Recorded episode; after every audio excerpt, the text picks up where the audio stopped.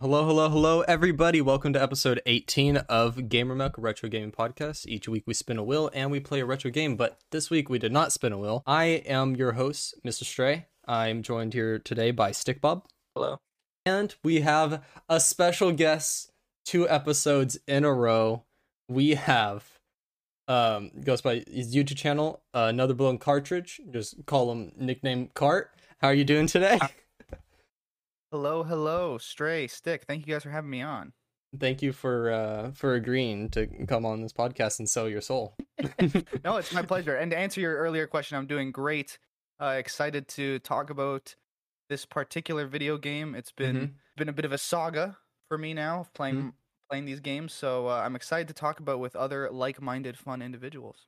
First, I got some questions for you though about yourself. Yeah.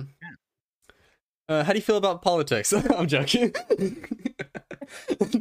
I'm joking about that. So you own a gaming channel where you review video games. I've watched a pretty good handful of your videos. I went all the way down to the bottom, and I've watched like your first video and up. My favorite video though is probably the Kirby Apocalypse. Oh, thank you. That's probably also my favorite video, too. I have a question. I have never played a Kirby game in my life, but you made that game look so fun. And I was wondering, would you recommend it to me for never playing a Kirby game before? Yeah, actually, I would. Forgotten Land is pretty good because you don't need... It's very unique. There's not many other Kirby games like it. So it's a good break into the series where like the mechanics are kind of all new. And or maybe not the mechanics, but just like overall, it's like kind of the first 3D Kirby platformer. Yeah. And and it's pretty structured. It's nothing crazy. It's a very streamlined experience. And it's really fun. Yeah, I would definitely recommend it. Especially if you've never played a Kirby game before. No, the closest I've got is Super Smash Bros. By playing as Kirby. No, it's a good pick. And Smash Bros. Is great because it has a very similar kind of gameplay style to Kirby games, especially the 2D Kirby games. So if you're used to Smash Brothers as Kirby, you'll jump right in. I would actually say Forgotten Land is the best Switch game best Switch game that's in the Kirby franchise, because the other Kirby games on Switch, I know they just recently re-released Return to Dream Land, which I haven't played. I've never played that one, but I've heard it's really good. But Star Allies, I don't think that it's a very good game. Like, it's fine, but Forgotten Land, you can't go wrong with that. It's a really good one. Okay. I really want to play a Kirby game. I was like, I got a Switch. Why not just buy that game? I was like, is it worth it though? But yeah, you made that game look really fun. Assassin's Creed Unity. I watched that video. I watched a ton of video. Chrono Trigger to Cyberpunk, all those and stuff. Oh wow, I'm flattered. Thank you for going through my library. That's so nice of you. In respect to that, I have been consuming some Gamer Milk podcasts myself. Oh no! I saw your guys' video. I think it was Super Mario Sunshine you guys covered at one point. Yeah, our most viewed episode. Yeah. Watched that one. We have high hopes for this episode because our last episode currently just broke our top 3 most listened to episodes. So we got high hopes. You better do good. Or you'll be locked in our dungeon. Okay, I'll try my best. Do you have a favorite console? Ooh, that's a great question. Lately, honestly, I've been saying my Switch has been kind of my favorite console. I think it's a new peak for Nintendo quality. Yeah. But I would say the Super Nintendo, even though I wasn't raised with it, I think it just has the best library of games. Like, many of my favorite games of all time are SNES games, so... I'll probably say SNES. Mine has to be... I don't even know if I have a favorite game. Oh, wait, actually, yes. The Game Boy Advance SP, that one. Oh, yeah. The Game Boy Advance, speaking of what we're talking about today, like, that's another top contender. Like, I love the 3DS. That's probably my favorite Nintendo portable. But the Advance is, like, so many good games. Like, it's such a beautiful system. Do you have a favorite video game of all time? Ooh, I was worried that was going to be the next question. Our last guest, they said that a trifuffle, whatever it was, that there was 3 games that are their favorite. So it's fine if you say like multiple. I think I can probably say one. It's Final Fantasy VI on Super Nintendo. Wow. Or well, 3, as it's called in the West in its original release. But yeah, Final Fantasy VI. Absolutely love that game. That was like one of the first games I ever played that had like a super impactful story that. Had a lot of twists and turns, and yeah, probably Final Fantasy VI. Wow. How about you? Oh, mine is Legend of Zelda: Majora's Mask. Ooh, great pick. Yep, great pick. that is my favorite game, and the first Zelda that I ever beat. Not the first one I've ever played. But yeah, it really got me into the Zelda franchise, and it's my favorite game of all time. Yeah, no, I just, for the record, I love Majora's Mask. It's definitely on my top 5. I think it might be my second favorite Zelda game, but like I would say that it's the highest quality Zelda experience, especially from like an artistic perspective, like what happens in that story and the effects, everything about it. But like the only reason I would put another Zelda game above it is just for like childhood nostalgia memories, right? Like a lot of people got scarred from that game, I know, because how dark it was. I could not imagine playing Majora's Mask as a kid, because like a little kid, especially, like you get some hair on your chest after completing that as a kid. Like that was a dark. You game. Become a man. Yeah, it's true. You witness the apocalypse. Like that's not easy to digest when you're 7 years old. Yeah, it especially just you look up into the sky and you just see that moon every time. Or yeah, even Skull Kid. He was creepy. Oh, yeah. Like his head shifting around and his little dance. And then, yeah, the moon. Like that's like one of the most terrifying, like iconic images from gaming history. Yeah. And that game is overall just one of my favorite. Great score on it and everything. Like the music is just so good. Yeah, I really enjoy that game. Is there any game that you are currently playing through? Like you've never played before, it's your first time. Okay, Stick Bob, how you doing? I'm good. I have a question that didn't get answered. I kind of answered for you, but I think I answered wrong. What is your favorite console? Oh, that's a tough one. Xbox 360. I guessed it correct! Yeah, Stick Bob has a collection of... He has like 5 of every console that he owns. Oh, wow, that's awesome. What, how many Xboxes and PlayStations, Wii's do you have? Currently in the house, there is 2 Wii's, 3 Xbox 360s, and 1 PS2. I thought you had PlayStation 3s. Oh, we do not know where they are, though, since we moved. We put them somewhere we don't know where they are. Oh. We lost them. Stickblob just gets free consoles handed out to him, and it's crazy. But anyways, so usually I do a little joke, to take us into the next game, to the game that we're playing. But sadly, I do not have one.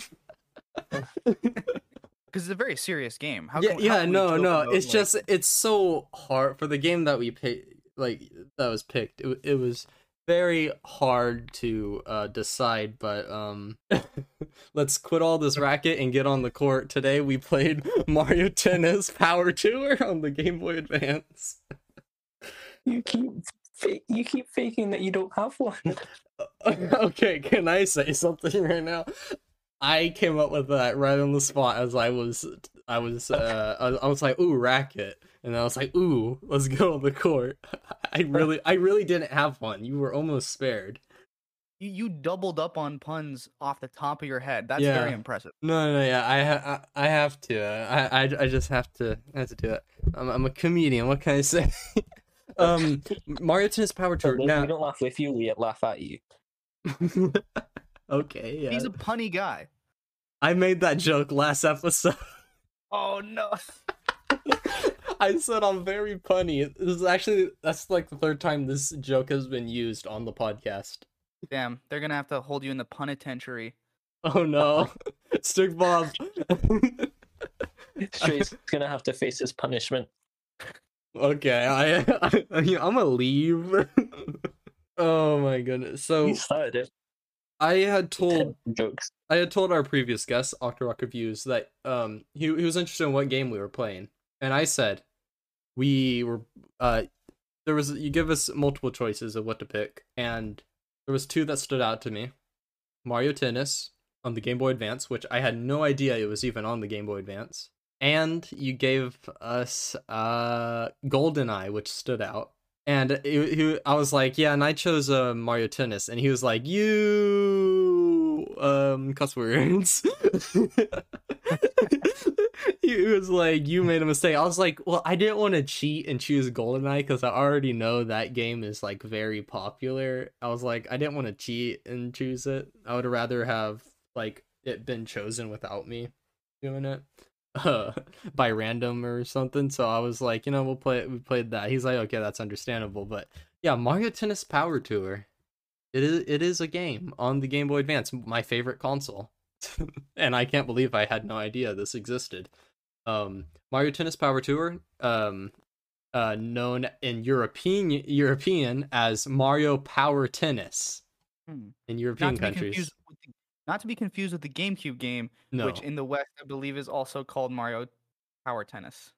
So, just making it easy on all of us. It is the fourth direct installment to the Mario Tennis series, and the Game Boy Advance counterpart is Mario Power Tennis for the Nintendo GameCube. This is the final Mario release for the Game Boy Advance. Oh, really? Yep. Huh. 2005, final game release for the Game Boy Advance that had the title Mario.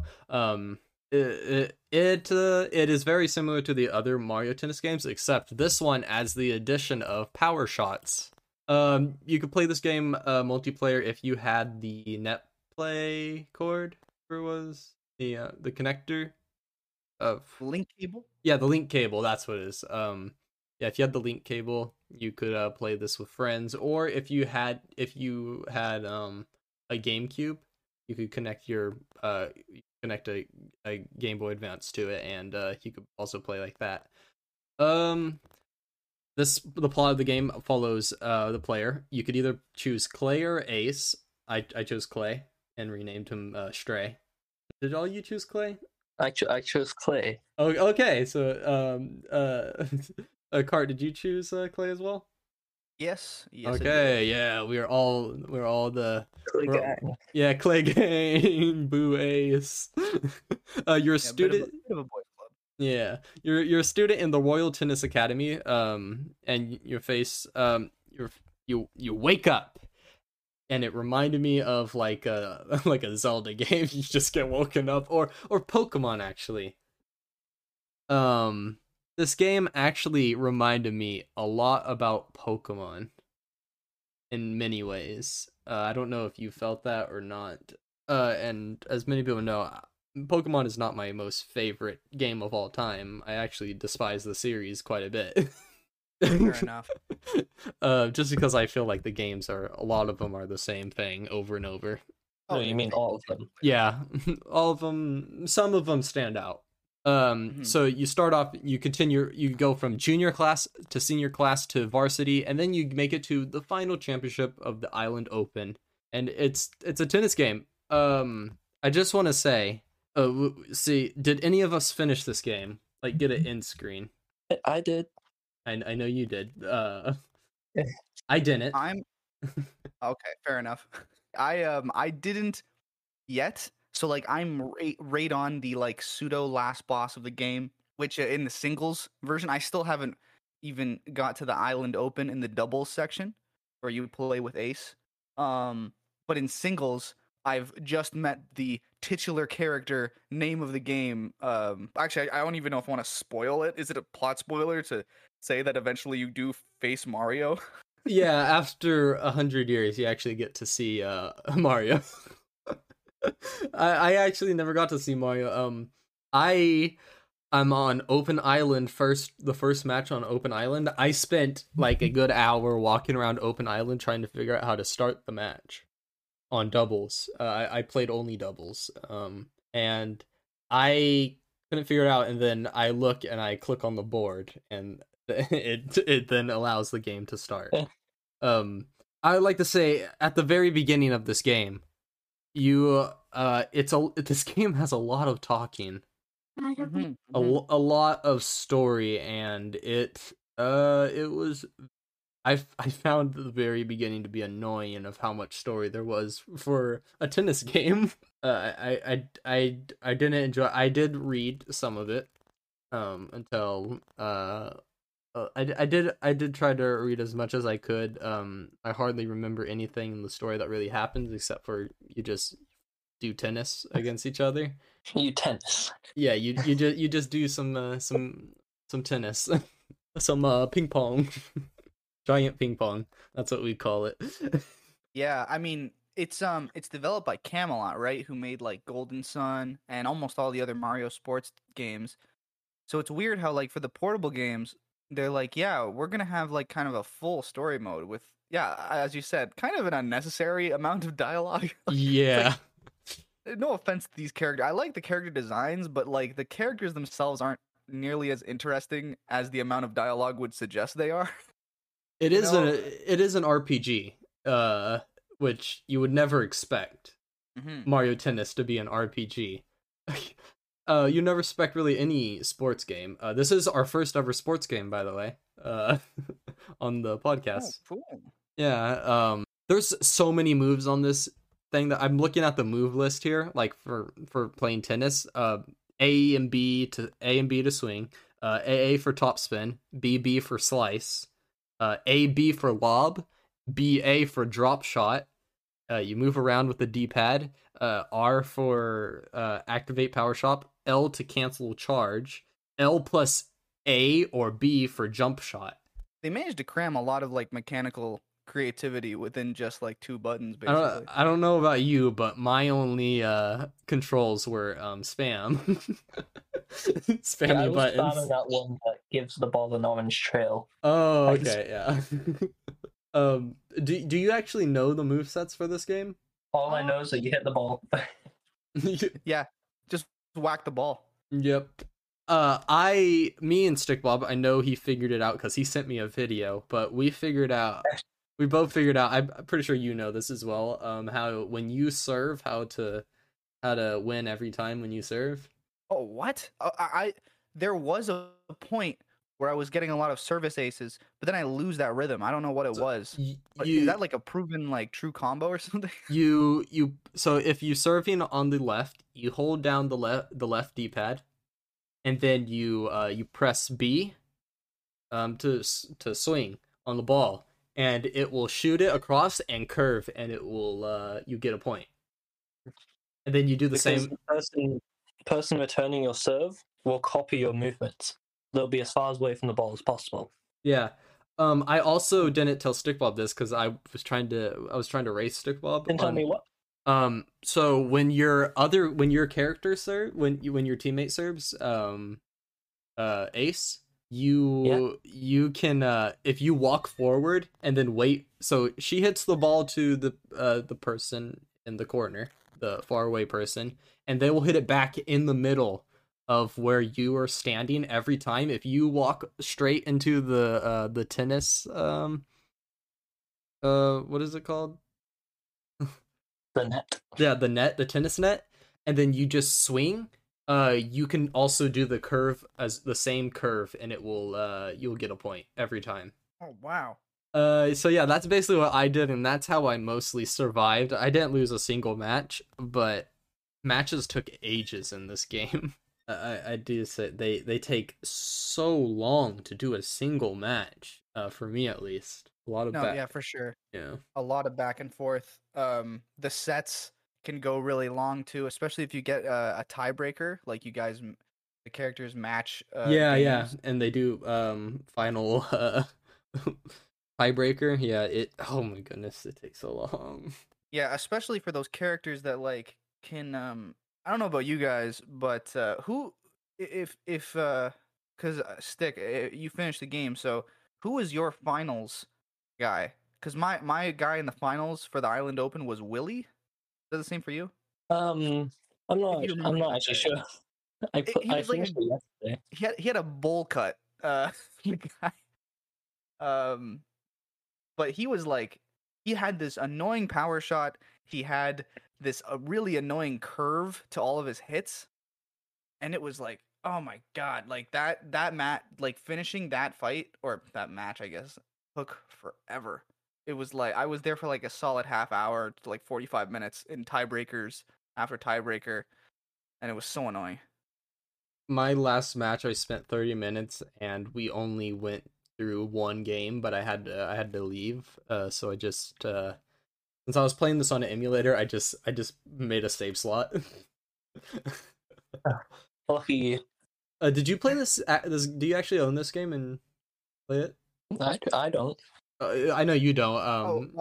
I was playing it also on an emulator on my Retroid Pocket 3. And I've been recording my footage directly onto that.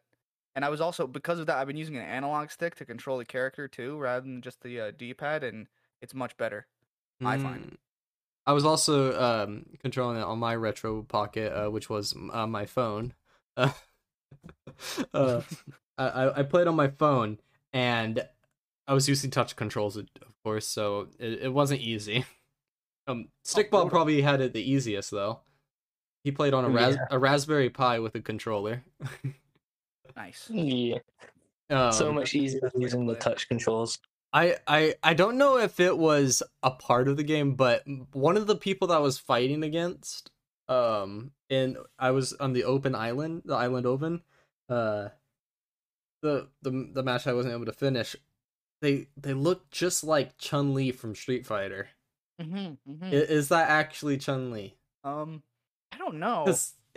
Yeah, she has the buns and she wears the blue with the brown yoga pants and the blue dress or whatever that is, Komodo. But I was like, is that Chun-Li? There's a lot of character. Yeah. That character especially looks like Chun-Li. It is a. I think that's clearly a little homage that the Camelot developers were like, yeah, you know what?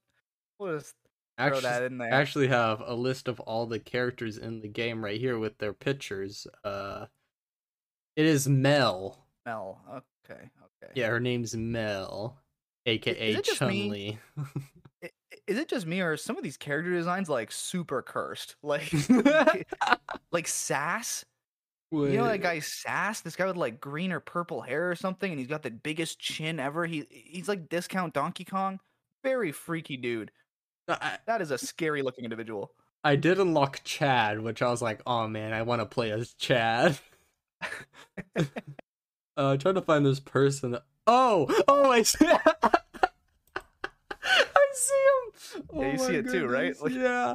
Oh my goodness.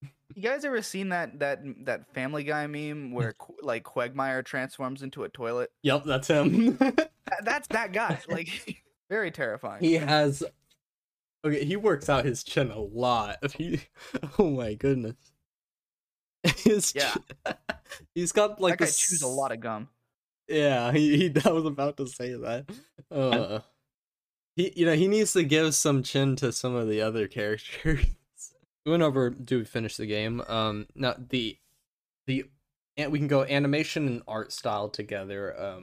I think honestly, animations for the game like power shots. If you don't, power shot is basically it will ruin your life if it's used against you.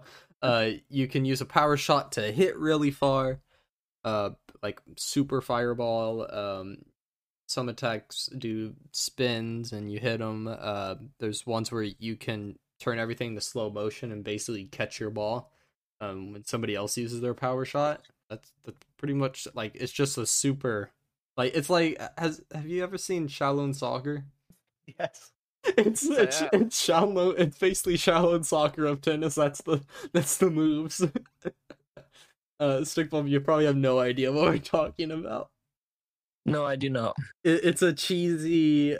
Well, it's meant to be cheesy, but it's an Asian movie about these soccer players who suddenly they get like super insane powers and they can kick the soccer ball like into space. Listen, it's a really good movie, I have to say. No, like, it actually is. M. Night Shyamalan, I believe, directed it. Wait. Whoa, what? Wait. I do not quote me on that. If that's the case, my mind is like blown. I could not. No, Stephen Chow. I'm so sorry. Okay. Imagine if he did. M. Night Shyamalan, he did Avatar, probably one of his best movies, Avatar: The Last Airbender. Yes, one of his highest quality films. So, have you seen? No.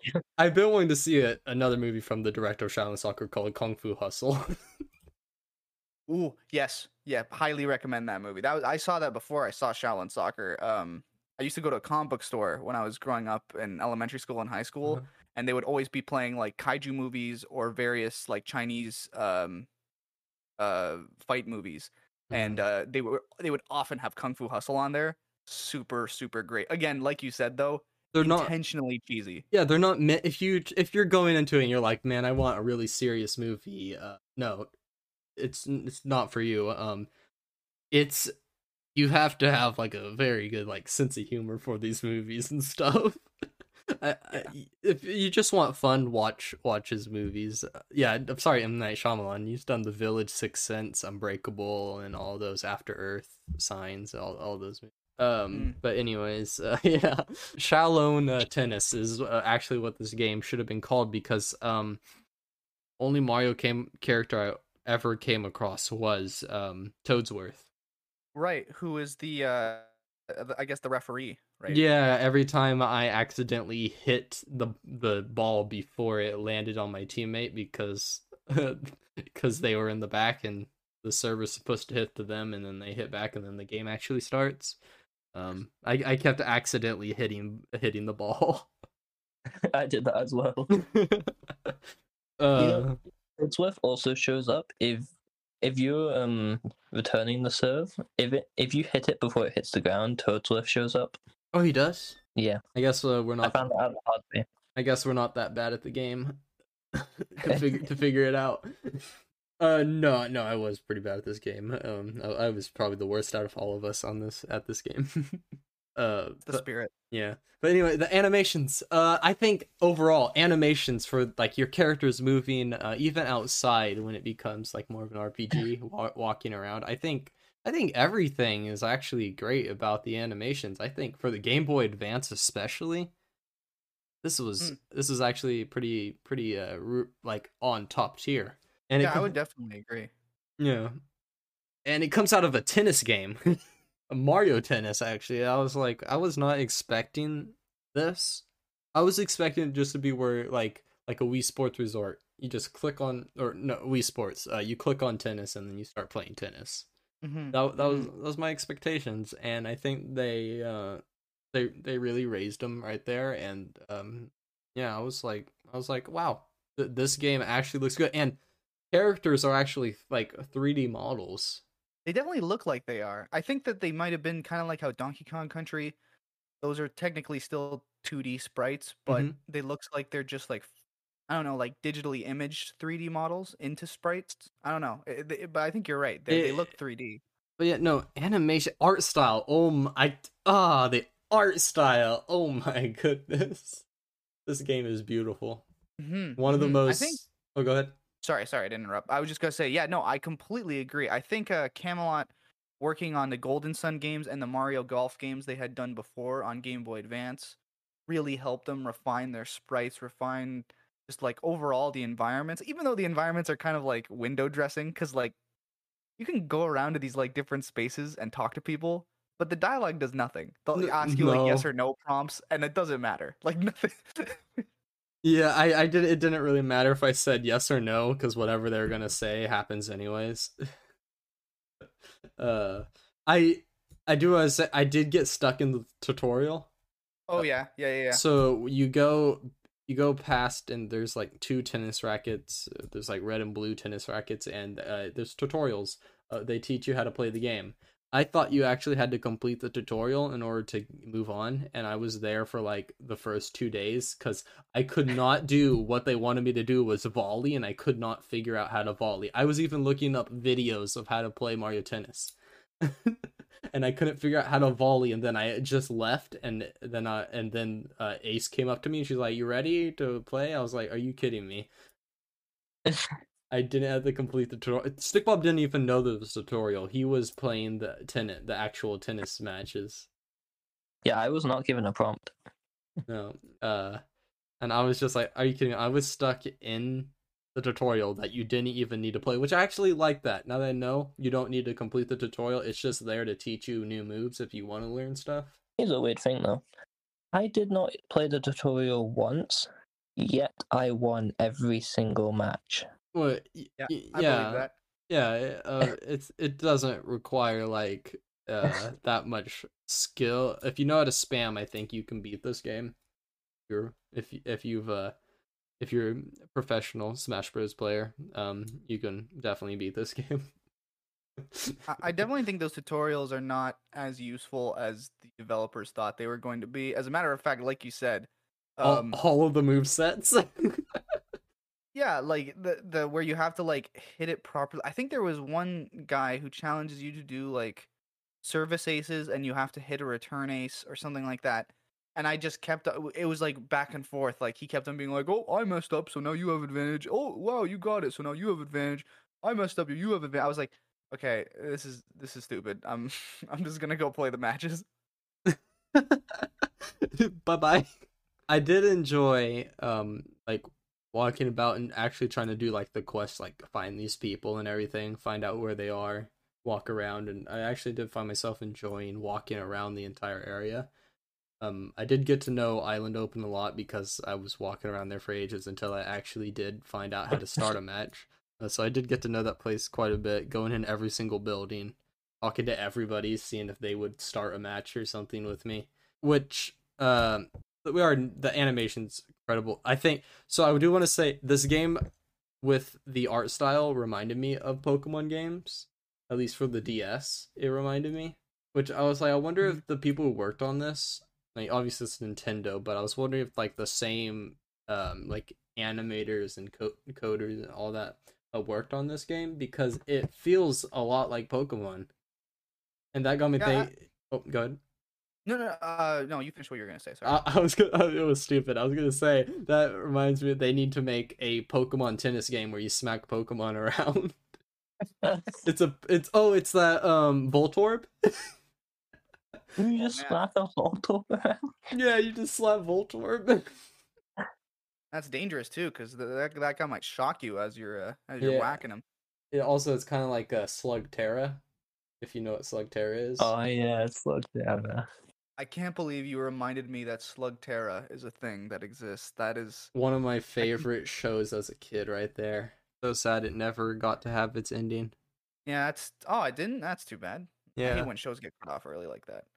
One thing I was going to say is the animations are very similar to Pokemon, but you can kind of notice that the way that Camelot develops their character models, or I guess, I don't even know, your character sprites, is that they have a little more ligamentation. They've got a few more bits and pieces of animation. Like Pokemon, realistically, the characters, especially Fire Red and Leaf Green and Emerald, they just kind of have arms. Their arms and their hands are one block, and their legs are just one block. Versus this game, you can see kind of the limbs moving a little bit more. Yeah, and there's a bit more animation. Also, I'm surprised. Pokemon, a lot of the time they just have the same character. They just copy and paste the same character. But this time he's harder. They actually have a pretty big character list of who you go against. Everything. I was expecting a lot of it's the same people over and over. No, they have a huge list, which every person, nobody really looks the same. Oh, yeah, they got Chun-Li in there. They got they got Sass. They got Sass. Let's go. And then, they created new characters as well, Bowser, Donkey Kong, Waluigi, Luigi, Peach, and Mario. They created new characters for this game and everything. Specially made. Name the game after one of its newest characters. Yeah. Then this series also spawned the Mario games because it was so popular. Yeah. No. Yeah. I think Clay does kind of look like Ash, though, I will have to say. Does look like it. But no, that's not a bad thing, though, that it does look similar to Pokemon, because I think Pokemon in general is a beautiful game, as far as art style and everything. I think, like, most of the games, like, when they get into color, I think they're really beautiful games. Good scenery and terrain, especially for this game, the colors pop out. I like Dragon Warrior. That game really hurt my eyes playing it. Dragon Warrior 2. This game, though, I played this so, like, I didn't have to, like, put it down if my eyes were hurting. I put it down if I just didn't want to play it anymore. But I wasn't really feeling like it was I really enjoyed looking at the game. I thought it was very beautiful. Great job. Pat on the back to the people who did this game. Mm-hmm. Seconded. I definitely think you can really tell they have a lot of attention to detail in terms of their environments and stuff. Especially if you compare it to the Game Boy Color Mario sports games that they had just made. It's like night and day. Like, that in that game, it really looks like Pokemon. If you were to put, like, Mario Tennis on Game Boy Color next to Pokemon Gold or Crystal or Silver, it's like the sprites are so similar. Everything about it is super. It looks nearly identical. But if you were to compare, like, Fire Red to Fire Red to Power Tour, there's enough differences. You can tell that Camelot really cared about kind of creating a unique little world for these at times cursed-looking characters to live in. I think now they look cursed, but back then they probably it was probably like, wow, look at these breaking edge. Like, in N64 games, human-like characters are cursed on N64 games. Oh, yeah. Goldeneye. If you look at Goldeneye. Oh, my goodness. I haven't played Goldeneye yet, but oh, my goodness. I have seen the characters' faces, and it's just a picture that was plopped on a poly whatever character. Yeah, that's like, if you ever see those PS1 Harry Potter games. No. All you have to do is Google PS1 Harry Potter, and you will see the most disturbing polygonal characters. Like, yeah, they just threw a JPEG of the actor's face onto this completely flat block, and it's horrifying. That's where that meme of Hagrid comes in. Yeah, Hagor, the cursed version of Hagrid. Oh, get out of now. It's not as bad. It's definitely when you compare it to PlayStation 1. Those faces. Yeah, that was a different time in video game animation. Like, nowadays we have a different kind of disturbing character. We've got these, like, uncanny valley, like, Forspoken characters that look like, oh wow, they look really nice, but then when they have too much dialogue and their mouths start to move wrong, it's like, oh, that's weird. Yeah, it does get weird. We can get into what is this game actually difficult? I don't think you should be asking me that question. Since you're the god at the game, of course. Yeah. I think it's not too difficult. It does have difficulty in it, like, of course, on Open Island. I think it's just overly long. That's how difficult it makes it. It just makes it even longer to play a single match, but I didn't lose a single match either. And if you... Oh, same here. It's like also saying I can just spam and I could figure out how to the glitches or whatever to get it to where you can basically get a point every time if it's your serve or your aces serve. You can always get a point. I feel like it's really not too difficult of a game. I think it would be a lot easier if I did play it on the Game Boy Advance. And I was playing it on my phone with touch controls, which I think made it a lot more difficult to play, and it was cramping my hand a lot. But I don't really think there's that much difficulty. No, I would probably agree with that. I would probably say that, like, especially, like, I really should have messaged Stick before this and said, like, yo, send me these videos because I was having some trouble with like two people, which was like the finals of the Island Open, and then one other character beforehand. I don't remember which one it was. It was like some of the characters. I like the designs, but they all kind of blur together.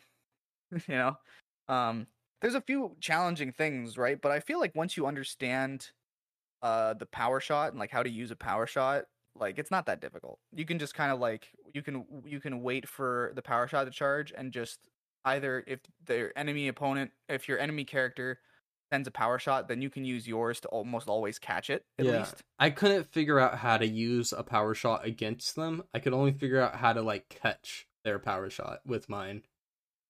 Mm. I had no clue how to do it. I was like, well, I guess I just save my power shot for whenever they use theirs, because I don't know how to use mine. So one thing that you can do is you have to go to the like training center for power shots, and you can acquire new power shots by doing these like mini games. And many of the mini games are kind of like little homages to classic Super Mario Brothers games. I believe the game forces you to play one. Yes. Oh, okay. Yeah. So you the treadmill. Yeah. The treadmill where you got to jump over the barrels and stuff. I found that actually really fun. There's one where you have to like break blocks, like just like how Mario breaks blocks in the traditional 2D platformers. The jumping noise is the Mario jumping noise for the treadmill. It is. Yeah. I did see a lot of Mario stuff in here. Like I was walking around and there was Mario pipes that had flowers in them. Like they were flower pots. I was like, that's actually really cool. I want that for my house. I want a flower pot that is a Mario pipe. It is, yeah, it is kind of crazy that despite being a Mario Tennis game, like realistically, it's kind of its own isolated universe. There's Mario aspects to it, but it's the same with the Game Boy Color games too. I feel like they just slapped Mario on it to make it to sell copies. Mm-hmm. I think 100%. this could have been its own. It could have just been like Super Tennis or something. I feel like it really had no need being a Mario game. Yeah, I agree with that. I think what I've been doing on my YouTube channel is I've been comparing the console releases to the handheld release. So like I'm going to be doing that again with this game as well as the GameCube game Power Tennis. You did that with the Game Boy Color one, I think. Yeah. And I have to say, like, it's very jarring because, like, again, the N64 and GameCube ones, it's Mario. Like, 100%, it's the cast of characters. Not a lot of, like, even story, really. There's just, you could play in tournaments. It's really just mostly for multiplayer. Mm-hmm. But the single-player portable games have so little to do with the Mario universe until literally the very end where... You also, real quick, fun fact, the main character who you play as in the first Game Boy Color game, his name's Alex, or that's his default name anyway. He's a character in the Game Boy Advance game, and it's the same tennis academy, right? Like, it's the same environment. Even the layout is actually the same of the place. So it's kind of funny that, like, if you had just come from playing Game Boy Color, it's almost like, oh, it's me. I have to beat me now. I don't think it lacks in difficulty. I think it's kind of a perfect amount. I just wish matches weren't so long, where it's like, okay, you play until you win. Was it two match? You play a two game. There's like so much scoring going on. Like there's you have to win three matches for a game to end. Is it? Yeah, you win three. You get 15, 30, 40, and then you win. But then that only counts to 1 point, and you have to get three for you to count as actually winning a match. You have to do that three times. Right. And then and I was like, this seems overly long. Which, first of all, scoring in tennis doesn't make any sense to me. 15, 30, 40, deuce, Medusa, which is we call it. Yeah, I've never understood that like point accumulation thing. Like, I mean, if like, so it's 15. 30 and then 40, and then that's if you get past 4. But then, yeah, if they both have 40, then you go into deuce. Then one player has to get an advantage point, and then they have to get another point to win. And it's like, how does the math work from like 15, 30? Oh, okay, yeah, it doubled, right? 15, 30, and then 40. So it's like, wait, What? So only 10 more? The origin of tennis scoring is based on a clock face. Quarter of the way around the hoop would be 15, and then 30, and finally 45. This was changed to 40 to have a deuce at 50 because the hand moved at the top to show that the match was finally over. What? But if they couldn't do 45 to begin with because they really wanted 50 to be the deuce, why don't just do a different scoring? Come on. Do one, two, three strikes, you're out. Yeah, they do that in tiebreaker, right? Like that's when it actually made sense, because in tiebreaker you had to get like 7 points. Yeah, I mean, I'm not much of an athlete myself. Mm-hmm. I did soccer growing up, and I grew up doing taekwondo. Wait, it was football. I should say. Oh, wait, is it? No, not like American football, like soccer. Oh, okay, yeah, we call it soccer. I should call it Mario Strikers. I played Mario Strikers in school. I grew up playing baseball. Baseball was my sport. So, yeah, and grew up hating soccer. Sorry. No, that's fair. I also grew up hating soccer after losing a big final match that would have got our team into like a higher league. I just don't find soccer that fun to watch. But I think it's funner to play. It's horrifically boring. Like every time the World Cup or the Euro Cup's around, like my girlfriend's family, they're big into soccer, especially when Team Italy was winning the Euro Cup and stuff, so we watched like the final and stuff. And like I could not stop looking at my phone. Like I was just like, oh my god, like I don't care. That's like me during the Super Bowl. I was just there for the ads.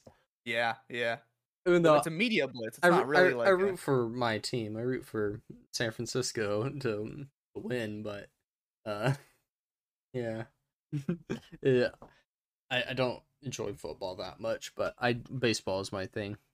I don't think it's all that hard, and I wish that I had Stick's strats to beat this game, because I probably could have blazed through it faster. I didn't want to share my strats with Stick. Would have made him overpowered. No, bro, that strat where you would go up to the net, I was doing that as well. Oh, you were? Yeah, sometimes it didn't just give me the point, though. Sometimes I had to do it multiple times. That's just a skill issue. Yeah, and it's a skill issue that you didn't finish the game. Okay. Oh. Hey, calm down. I have a life. You have a life? Boy, I'm gonna fly to Scotland. Okay. Okay, this is what I'm actually excited for. Game audio.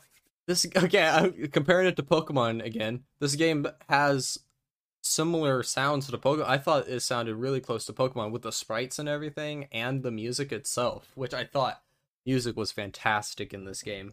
I'd agree with that for sure. With these retro games, I do find a lot of the time I very much dislike the music and turn it off because I just don't like it. It's just the same tune over and over, never changed, and it gets very irritating. But no, this one has a very good selection of music and everything. Which, fun fact, this game came out like 6 months after I was born.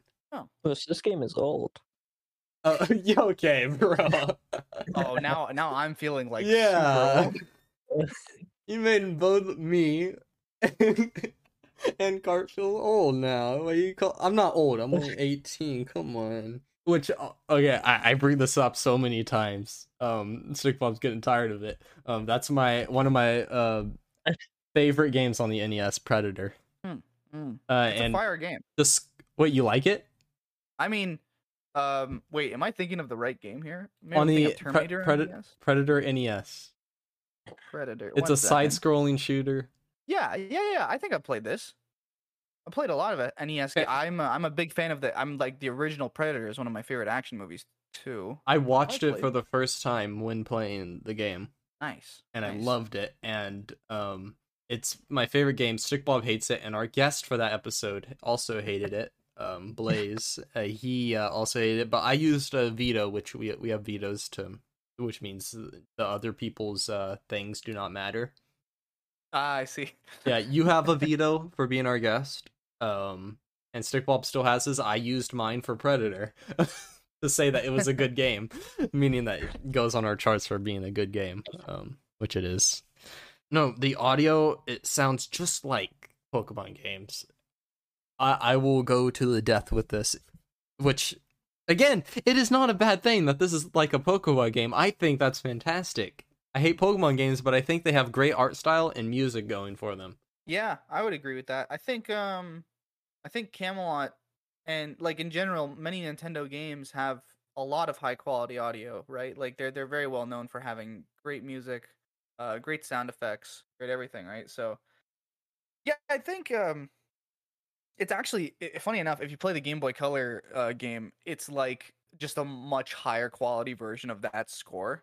The same thing where, like, the score changes when you're on, like, when you're on, like, a break point, or you're on, like, a match point, the score changes and it gets a little more, like, it gets intense. That's that tune. Really good. Yeah, I'm a fan of the songs for sure. Yeah, I'm a big fan of the art style and songs of this game. This game is a visual and, how would you say, for audio? I don't know. But an audible treat? Yeah, there we go. It's an audible treat. It's very, very pleasing to the ears. Usually Stickbob does disagree with me about music on video games. And it's usually the best thing about a video game, in my opinion, for most of these games that we play on the podcast. Sometimes it is the music that I'm like, it's the best thing I could find about the game anyways. Stick, what's your opinion on this game's audio? I'm really interested, Stick. What, you think I'm gonna say no? Yeah. Oh, my fingers crossed. Well, I say no to no. So, yes. There you go. Bro just sent me into the Matrix with that answer. I deny your denial. No, that's that. I'm glad. Obviously, men with high taste understand. Yes, only the best, like wine and cheese. Now, we can go to the. I've already explained the graphics of this game is a visual masterpiece for the Game Boy Advance. I haven't come across that many Game Boy Advance games where I'm like, oh man, that's visually really like good. Only a couple have caught my eye. Super Mario 3, I think, which wasn't originally a Game Boy Advance game. It was SNES, wasn't it? Oh wait, NES. It was NES. Well, it's kind of had a bit of a transitionary era because it was remade on SNES in Super Mario All Stars, and then it was remade again in Mario Advance 4, which was the Game Boy Advance version, which is, arguably the best version because it's got those e-reader levels and it's got Mario like sound effects and stuff, which the other versions don't have. Yeah, and like Naruto Ninja Council, I think, is another one that is visually pleasing. And that's kind of an outcast game that not many people think of when they think of game. Super Mario World, obviously. I would also, for Game Boy Advance games, the Metroid games, Metroid Fusion and Zero Mission, those are some pretty games. I have only the first Metroid game on the virtual console for 3DS, and I haven't played it. Did you get that with the Ambassador program? No, I've 3DS. I just bought it at GameStop because I saw it. I saw the card and I was like, oh, I never played Metroid, but then I played it and I was like, I hate this. But that was because I wasn't as big into these retro games where you couldn't save, really, where you had to beat it in one go. But I've grown more to love those, and I probably would love that because that same for Predator, that's one of my favorite games, and you can't save on that game. You have to one shot. But yeah, Donkey Kong games as well. They are visually really good on the Game Boy Advance, which I didn't know there was like a good handful of Donkey Kong games on the Game Boy. Mm-hmm. Mm-hmm. Honestly, we have touched a lot on the graphics of this game along with the art style, and it is like I don't what this wasn't a AAA game. It wouldn't have been considered one. Ennis, really? Yeah, no, I don't think so. I think Camelot was developing many games. I would say Golden Sun 1 and 2 are their like kind of more AAA games. I thought you were going to say Golden Axe. Golden Axe for Genesis. I mean, for its day, it was a AAA game. But yeah, I don't think Mario Tennis Power Tour or even I don't know what the golf Mario Golf. Yeah, on Game Boy Advance. Like those games aren't. I don't think they're AAA games, but I would say that they're like they're staple releases of the franchise, right? Like they established a pretty strong pattern of release, right, for Mario sports games. Oh yeah. There was a pattern for these. I think they're just battling along with the other sports games already. The Madden, NBA, 2K, all those. Yeah. What is funny though is that the DS never got sequels to this. What it did get was like a Mario basketball game called Mario Hoops 3-on-3, and maybe one other Mario sports game that I can't think of right now. But... yeah, the 3DS got one, but not the DS kind of got skipped over. Yeah. I think they're kind of feeling like since. On the original DS and stuff, or DS Lite, how you could play Game Boy games. I think they're more planning on people playing it on there. They really didn't see a need for it. Makes sense. Makes sense. Or people who had DSi though. Back in my day, I had a DSi. I got on launch day. Oh my god! The newest console I had for like until like 3 or 4 years ago was the Wii. Sorry, real quick, can I just ask, Stick, what was your first video game console? I between the Wii and the Xbox 360, since I got them at the same time. I thought it was nice. The DS. Yeah? I don't know. I haven't touched a DS in years. Okay, I have no memories of them. That's a sin. It broke. My brother tried to steal it from me and the audio snapped. Oh, no. All audio was cut from it. Does it not have headphone jack? I don't know. Or am I thinking of the 3DS? The DS, all models of the DS should have one headphone jack. My DS, though, I mean, my DS has a broken shoulder button, so I can't play it. Yeah, that's like the most common thing for DSs. My original 3DS, like the launch 3DS, mine has like a broken L button. Yeah, same. It's the left trigger. Nintendo, gotta fix your triggers, guy. Come on. But anyway, it's favorite part of this game of Mario Tennis? Okay, I'll start. I'll say mine. My favorite part has to be I actually want to see those power shot mini games were actually really fun. I wouldn't mind returning to those mini games. Like they're just fun time killers. You can actually play the mini games by themselves. Right. Yeah, they unlock like those metal animations are so funny when you beat a character. And you unlock them. Yeah, it's like now you own this person. I'm like, oh, is that the same for Mario and all them? You get like the normal Mario universe characters. I think so. You get to play as Mario and all of them. Yeah, yeah. Okay. I was about to say, it's how you call it Mario Tennis if you can't play as Mario. You can always play as him in the exhibition mode. I didn't try that one out. It's basically just like simulating like a normal tennis match. Oh, okay. Nothing crazy. What is cool though is they've kind of minimized for Game Boy Advance the GameCube animations for the power shot. So like Bowser's power shot, Donkey Kong's power shot, they actually look fairly close in essence to what they are on the GameCube, which is pretty impressive. Like Donkey Kong like goes into this like barrel cannon and like blasts the ball really fast and stuff, and it looks pretty good for the Game Boy Advance. I know Strict Bob was talking about Donkey Kong, something about banana ring. So DK's defensive power shot, he like throws a banana and it swings around like a boomerang and hits the ball. Yeah, that's cool. He fives it. I think he fives it from his right, and it goes around, hits the ball on his left. That is cool, though a missed opportunity because that's one of those times it could have been his coconut gun, which, by the way, fires and spurts. If it shoots you, it's going to hurt. Isn't that Diddy Kong's thing? Actually, yeah, but I believe he fires peanuts out of his gun.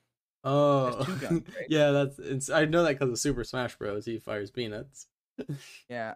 In Donkey Kong 64, he's got his coconut gun, which is just like a big like wooden Glock that he shoots. Yeah. Donkey Kong's from the hood. He's for got real. I mean, there's the DK rap opening up, which like there's something there. You want to sing the DK rap? Yeah. I like the why did those games and stuff have like their own raps, like Pokemon rap and everything? Let me tell you, as someone who was born in the 90s, it was a different time. People it was the time of rap. Yeah, like whereas rap really started in the 1970s for a lot of like black communities, when white corporate America found out about rap in the 90s, they were like, okay guys, we're doing this, and they should not have it. No. It was, yeah, everyone had to have a rap, like everyone, and it was always terrible. Like it is, especially like looking back at it now, like it was terrible then, but like now it's like super cringe. It's time for the Bowser rap. Yeah. There's the Super Mario Brothers Super Show rap. Oh yeah. Koopa and his Troopers are up misbehaving. Yeah.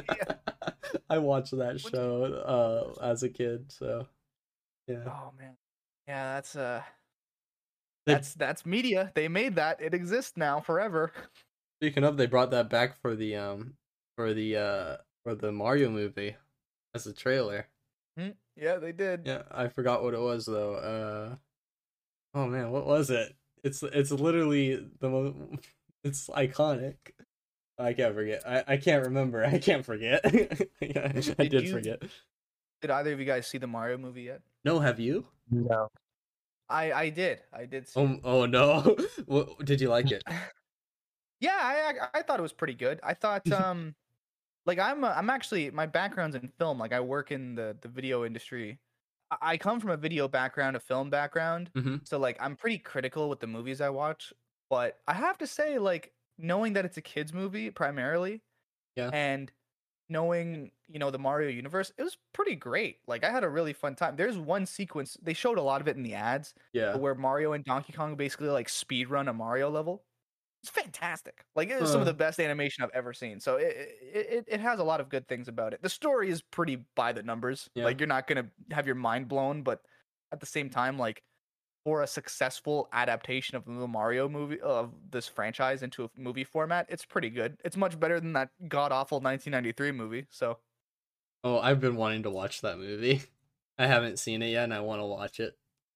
You shouldn't, but I mean, it's kind of like watching, you know, like Shaolin Soccer.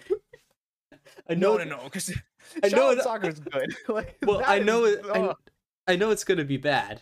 That's why I want to watch. It's kind of, like, I grew up with Spy Kids, and I love Spy Kids. People think they're bad films. I think they're good. Right? No, I agree with that. Like Spy Kids 1 through 3, I also grew up with those movies. Those are good. But like, I went to the theaters when Spy Kids 3 came out. I saw that like in 3D. You kind of left out the best one though, the fourth one. All the time in the world, you know. I have not seen it. And you haven't seen it? No, I haven't. It actually is good. It's not the best. Spy Kids 2 is my favorite. But yeah. But so it's good though. Okay, I think it's better. It's better than the third one, in my opinion. The third one's hard for me to watch, but I do love Sylvester Stallone. Yeah. His characters and how he makes fun of his own voice, where he talks weird and everything. Yeah. He makes fun of it. And I think it's just hilarious and great movies. They're actually making another one. Oh, cool. Okay. Same director. It's for... It's still Robert Rodriguez? Yep. Robert Rodriguez for Netflix. It's actually in production. You know, the guy who plays Shazam? What's his name? Zachary Levi. Yeah. He's going to be the dad. Okay. It's a completely different family, kind of like the fourth one. Even though they're related to the original kids in the fourth one. But yeah, I was like, you know, I really want to see Junie and his sister return. Yeah. Antonio Banderas not being the dad is somewhat of an L, but I don't mind Zachary Levi. He's all right. Yeah. The dad in the fourth one I forgot his name, but he's in the show Community. Oh yeah, he's the main actor, I believe. Oh, Joel McHale, is that it? Yeah. Yep. Oh wow, I did not see that coming. In Spy Kids 4, he's a spy hunter. Oh, a spy who collects spies. Mm-hmm. I like that. And his wife is a spy. Been living underneath his nose the entire time. So the real question there is he a terrible spy hunter, or is she just a really good spy? It's kind of both. Yeah. Sick Bob, do you have a favorite part of this game? Probably the power shots. Power shots that I never got to learn how to use. I was stuck with with just one until I figured out that you gotta go to the training area. Oh, is that how you unlock them? You train more? Yeah. Oh, yeah. That's so stupid. Oh, no wonder I couldn't do anything else. I was trying button combinations to figure it out. I was like, how do I turn the other person into a tornado? That's what I was trying to figure out. I actually didn't mention that. Sometimes when you hit another player, they turn into a tornado with the power shot. Yeah, it spins you around. The final guy for the Island Open, if you hit back one of his power shots, it messes with your controls for a bit. I think it reverses the controls. That is terrible. Terrible to fight against. Not that's a bad mechanic. My least favorite was the ice one. The ice when it turns into ice and he shoots it, because I could never catch that one. I always had to have my power shot save to get it. Yeah. My favorite part is Stickball had a really good one. My favorite part of this game probably it's not going to be gameplay. It's going to be probably the graphics and art style. I really touched on those quite a bit, and I do think that is my favorite part of this entire game is the actual art. I enjoyed it quite a bit. I obviously I did talk about it, so not really needed to say anything, but yeah, that's my favorite part. We could do least. Agreed. Yeah. Least favorite part? Solo matches. Solo. I didn't get to play solo. I should have before we started this. They take forever. Mm. Yes. Oh, they do. They do. Can you not do the serving glitch on those? No. Wow. Bad. It's bad. Yeah. Okay. I didn't get to play this, so I actually don't know what it was like to play solo. I only had Ace by my side the entire time, which, speaking of, I hardly ever leveled up Ace. I was putting most of my stuff into Clay. Yeah, I maxed out Ace's speed stat just so she could always catch stuff. Mm-hmm. I was not interested in helping her out with any. You're on your own now. Yeah. Just be fast enough to whack the ball back. I did hate sometimes Ace, when I was up front, sometimes Ace would bug and be at the front with me as well when I'm supposed to be the one up front. She would go up and hit a ball that was for her, but then she would stay up front and be in the same area as me, and I was like, "What are you doing?" You have a least favorite part. I mean, I would probably say just some of the, that one ice power shot. And again, I don't know if it happens the same way every time you do the Island Open, but for me, this guy Willie was the final guy who actually I just finally beat this morning. And then I went to go face the final boss, but his power shot and everything about that, his the amount of curve that is on his B hit, where the ball kind of has a blue trail. Oh my gosh, it was so I swear I was hitting the ball back. My racket was in range. Nope. And the game was like, nope, nope, not happening. I was like, damn. Yeah. I might upload just a separate video of just all of those moments that I was so close to hitting the ball, and it looks like I hit it, but it just didn't. It was just gruesome. But yeah, I think actually, to be more concise with that answer, probably you guys had already mentioned, just the length of time that many of these matches take. I think if they shortened them just a little bit, I think it would be a whole lot more enjoyable. I kind of the same. The lengths of the matches is my least favorite, but also I really hate playing the tennis in this game in general. I didn't enjoy it that much. It's mostly just a bunch of spamming back and forth and run over hit or serving, you just hit and you get a point. I really felt too long, and I found the overall playing the tennis matches were boring. That was my least favorite. Now we can kind of get into this is the part where we vote on if the game is good or not, and it needs two or more votes to get a good. Or you can use a veto. Stickball has his veto, and you have your veto. If you cannot veto against each other, meaning if one person says yes, whoever's the quickest, that's basically what it means. It's a yes. Okay. We have used it with each other though. We can use it together. We actually had a Super Gamer Milk, which was Mario Galaxy. We both, me and Stickball both voted that it was the best game that we played on the podcast at that time. And it deserved a double Gamer Milk. We're still waiting for the day where we can have all three and do a Mega Milk. That's what we're calling it. If all three vetoes are used, it's a Mega Milk. A Mega Milk. Oh yeah. My gosh. If you do use your veto, this one, which I'm doubting it. But if you were to, then if you were ever to come on a podcast again, you wouldn't have a veto. It would be every other. But yeah, that's if you do ever want to come on again, for another game. I can say for now, if you guys will have me, I'll definitely come back again. This has been a fun time. Yeah, I can't wait to see what game we'll be able to play together next. But I'll throw out my vote. It's a no. I give this game a no. Is that just because you didn't beat it? No. It's not because I beat it. Which, congratulations, Stickball. This is the first game on the podcast that you have beaten. I'm not alone now. Actually. Yeah, it is. The first game that you've beaten on the podcast. There's no way. The closest that you got was Charlotte's Web. I need to watch that episode. I did not know that you guys played Charlotte's Web. Yeah, on the Game Boy Advance. It's actually our most played console. Nice. Well, good. Oh my god, it is. 17. 18th episode, but we have our Gamer Milk recap. So, yeah. Congratulations, but yeah, this game's a no. I just found it very boring, and I really didn't want to play the game, but I forced myself to play the game. Grab a cup of coffee in the morning and started playing this game. But yeah, I tried my hardest to beat it, but I couldn't beat it. Because how boring and overly long the matches are. I didn't have the time frame, so yeah, it's a no. Fair enough. I'm gonna give it a yes. Of course. Literally yesterday, this was the only game I played. I'm not joking. Wow, this is the first time that you've said yes and I've said no. Oh wait, never mind. Pokemon. Never mind. We said Pokemon. Never mind. I was about to say we're having a lot of firsts here, but yeah, no.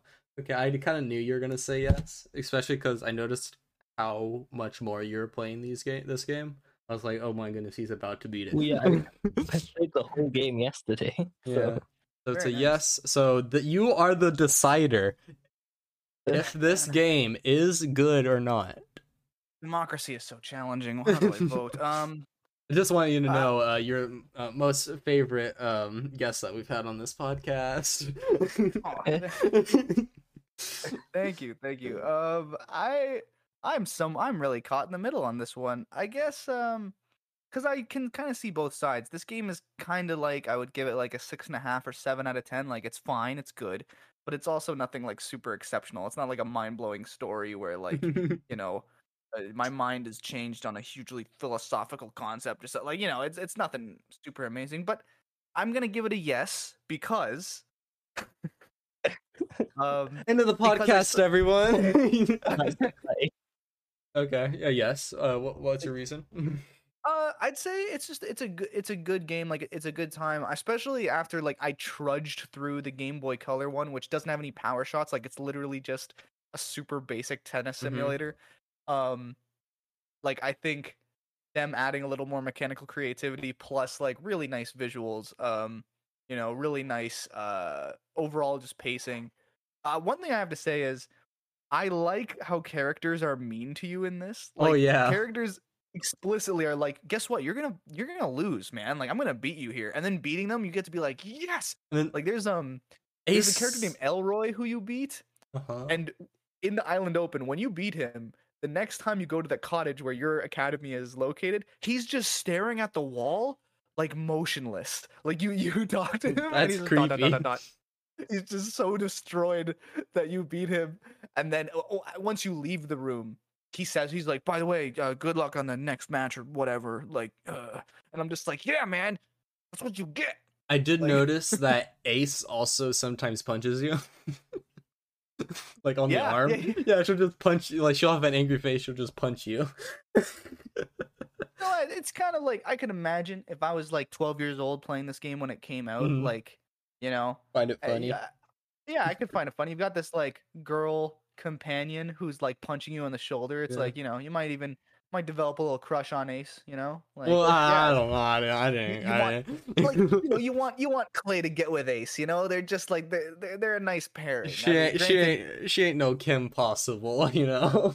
Well, that's true. I mean, but who is? Like, you know. Yeah. Well, most people like Shigo, but they can both rock my world anytime. Those drawings are very nice.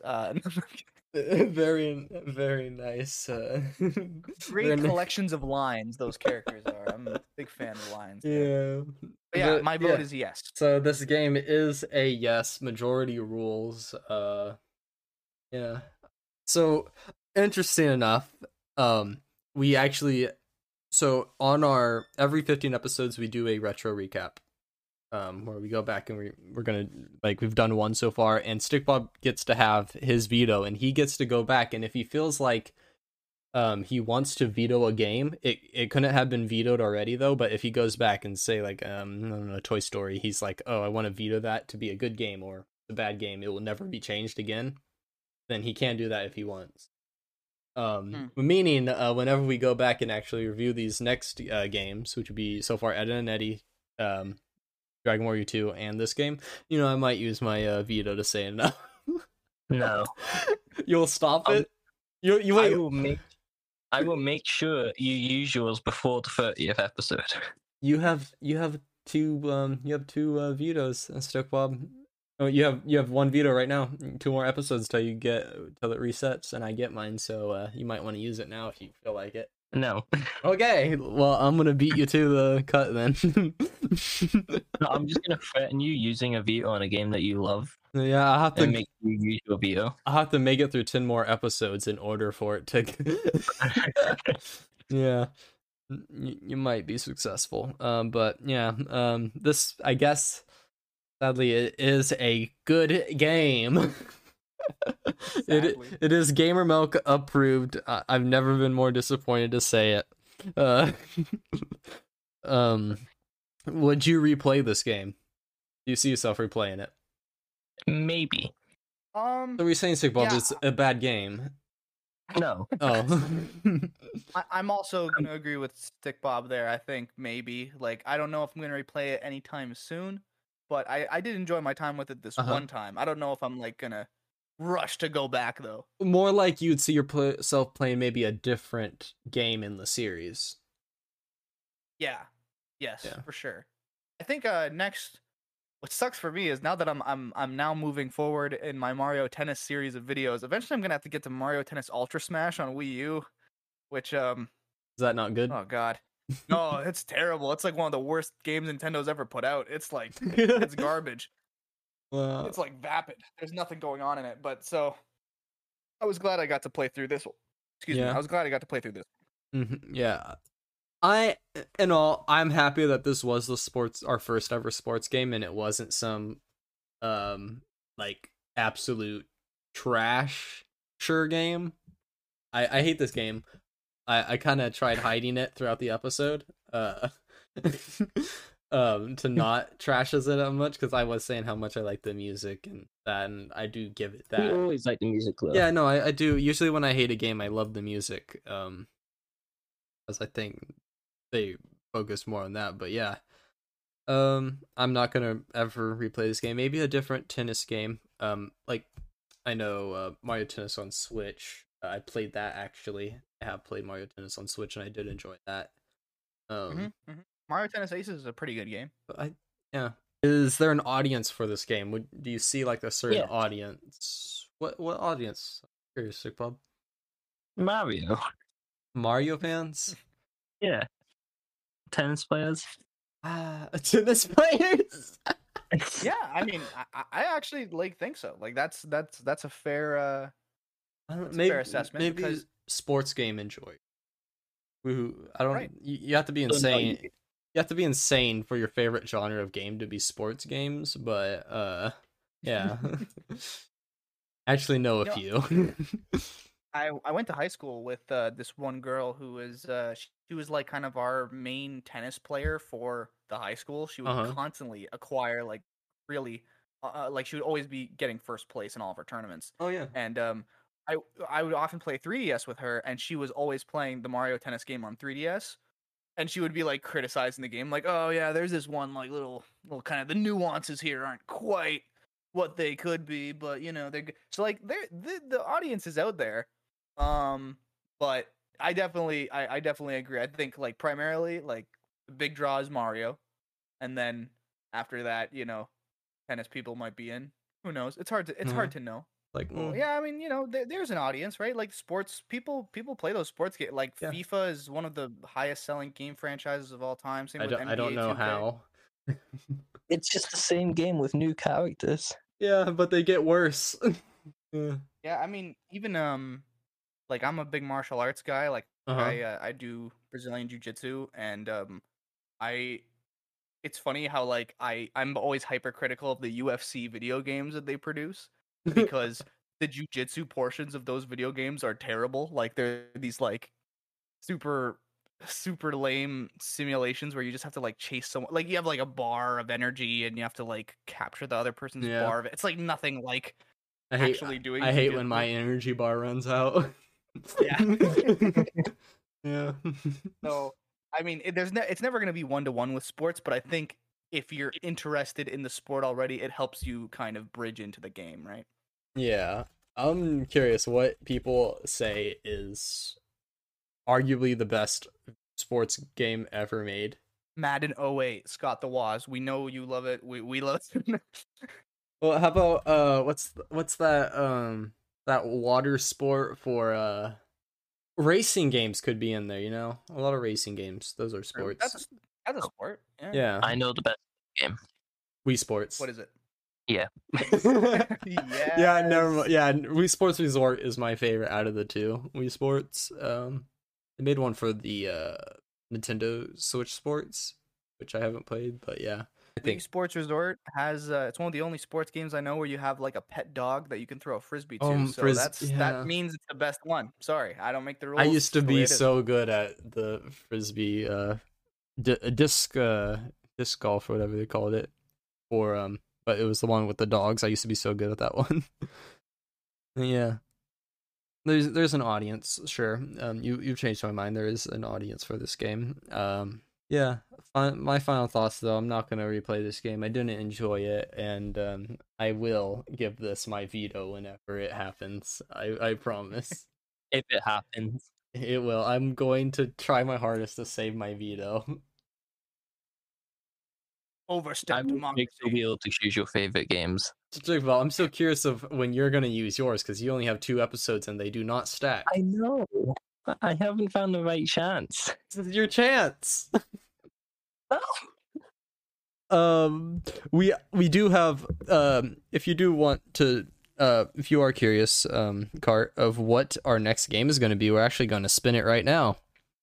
Yeah, go for it. I'm curious. Yeah. And people, we tell everyone at the end of the podcast what game we're going to be playing, and they can play along with us and give us thoughts. A lot of people giving their thoughts. But yeah. Some people, I know people were mad when I didn't like Dragon Warrior or anything, but you know, that's just how the crumble cookies.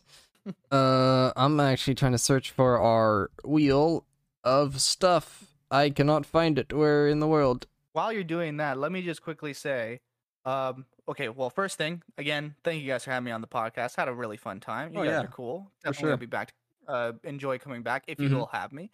Second, no, we don't want you. Fair enough. I can't blame that.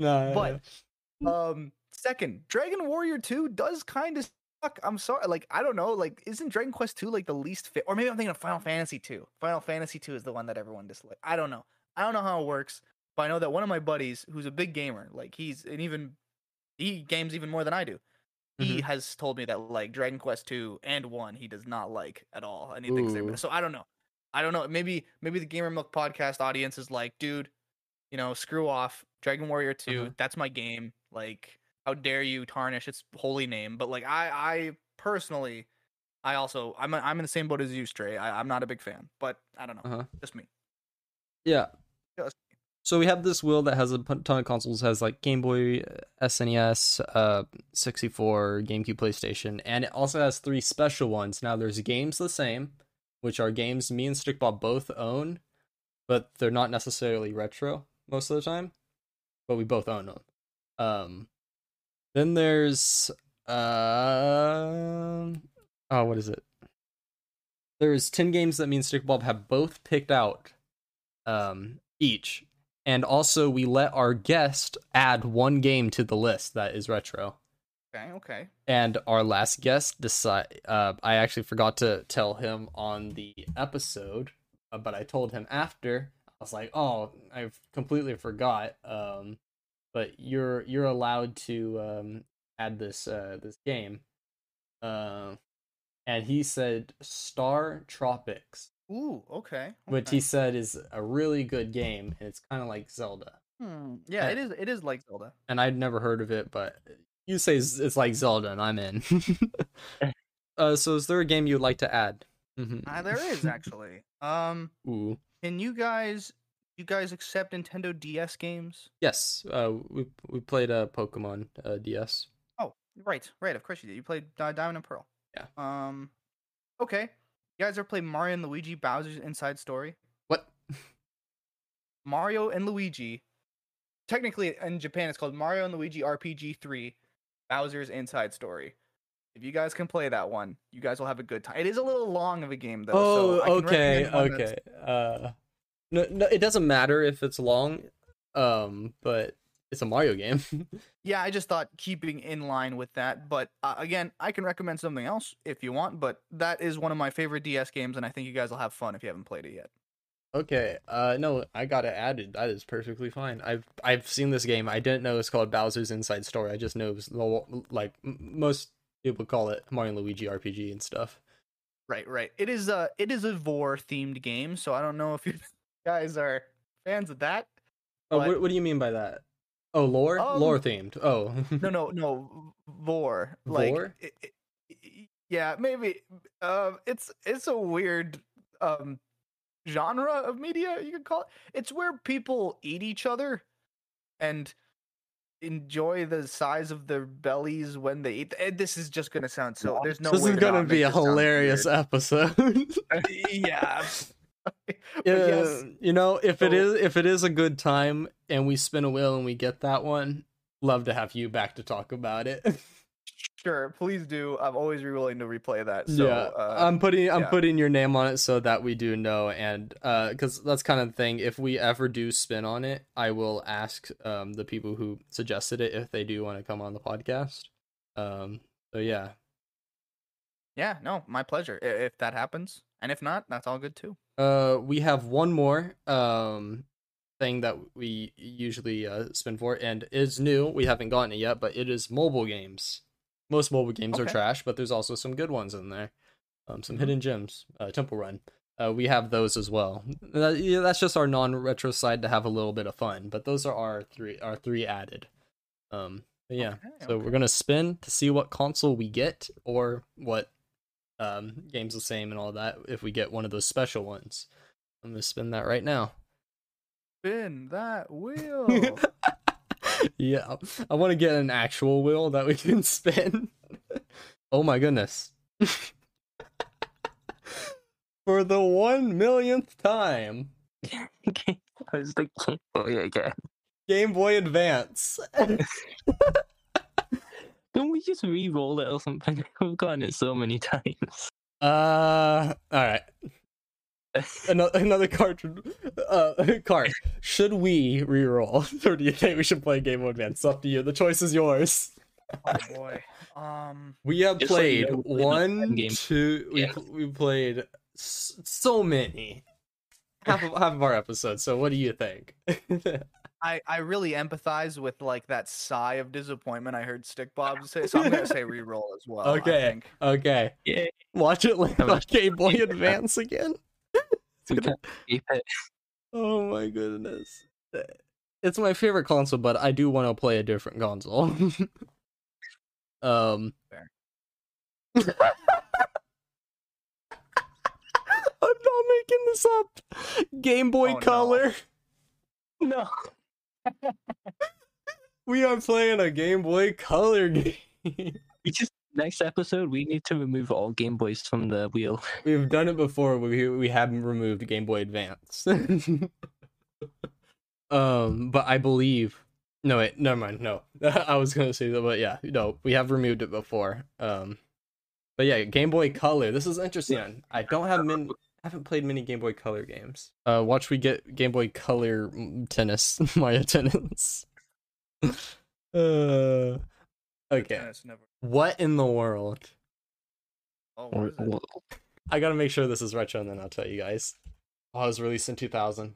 I mean, it is retro if it's 15 years or older. Right. Okay, we are. Me and Stick Bob next episode are playing Buffy the Vampire Slayer. It's a show. I've never seen the show. That's actually one of my girlfriend's favorite television shows. I also like it. She showed me it. It's a pretty good show. Oh no! But I literally got one of the Buffy the Vampire Slayer games on the PlayStation 2. Have you seen the show? No.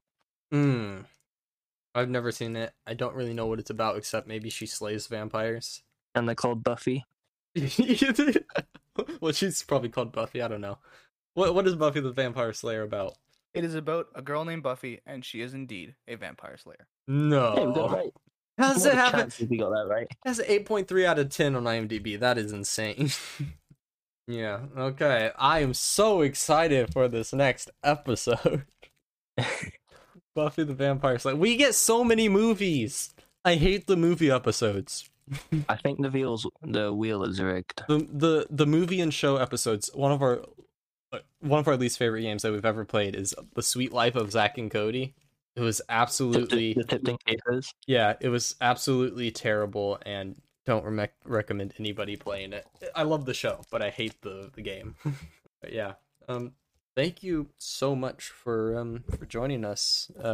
We'd love to have you back, most definitely. And also linking your YouTube and everything in the description. So thank yeah, you. No, that's awesome, and yeah, likewise. I will be doing some promo stuff for this podcast. I'm very honored that you guys thought of me to be a guest on it. And yeah, again, if whenever you guys are feeling it, let me know, and I'll see what we can do. Yeah, we've had two guests in a row for 2 weeks in a row. So we're gonna be taking a little bit of a break from the guest stuff for maybe like 3 episodes or so. But yeah. Unless we got a Lego game, then we invite Lego. Oh yeah, we have a friend who their username's Lego Nugget. So if we get a Lego game, we promise that they get to come on. Yeah. Thank you very much for joining. Really appreciate it. Totally, the pleasure is all mine. Thank you guys for having me. Yeah. If anybody wants to check us out on Spotify, YouTube, basically anywhere you listen to a podcast.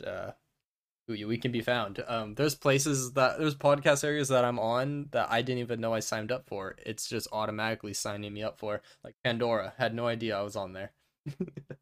But I searched up our podcast and it says, "Oh, you're on Pandora." I was like, what?" Because on our analytics, it says that we have 4% of our listeners are from Pandora.